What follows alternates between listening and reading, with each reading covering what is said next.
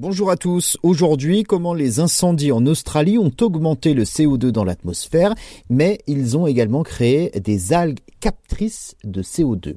Les incendies qui ont ravagé l'Australie entre décembre 2019 et mars 2020 n'ont pas euh, causé seulement des ravages sur la planète avec des milliers d'hectares brûlés et la mort de près d'un milliard d'animaux.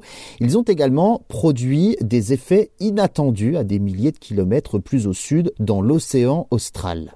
Une étude montre effectivement que des minuscules particules de fer contenues dans les cendres de la combustion de bois et présentes dans la fumée ont été transportées par les vents et ces particules ont fertilisé l'eau euh, fournissant donc des nutriments pour créer des phytoplanctons.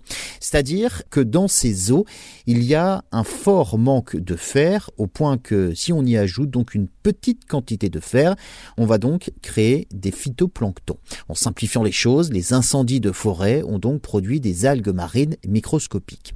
Ces particules produites lorsque des arbres, des broussailles et d'autres formes de végétaux brûlent sont légères et sont transportées par les vents pendant des mois, souvent sur de longues distances jusqu'à 10 000 km de l'Australie. Donc, ces phytoplanctons s'étalent sur euh, une surface plus grande que l'Australie elle-même, en plein milieu de l'océan austral.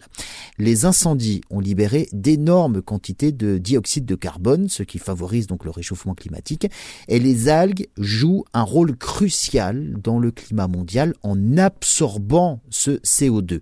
La question, c'est est-ce que la quantité de CO2 absorbée est équivalente à la quantité produite par ces incendies? Eh bien, la réponse est non. Et le problème, c'est que ces incendies de forêt géants, comme ceux en Australie ou encore aux États-Unis, en Amazonie ou en Méditerranée, seront de plus en plus fréquents avec le réchauffement climatique.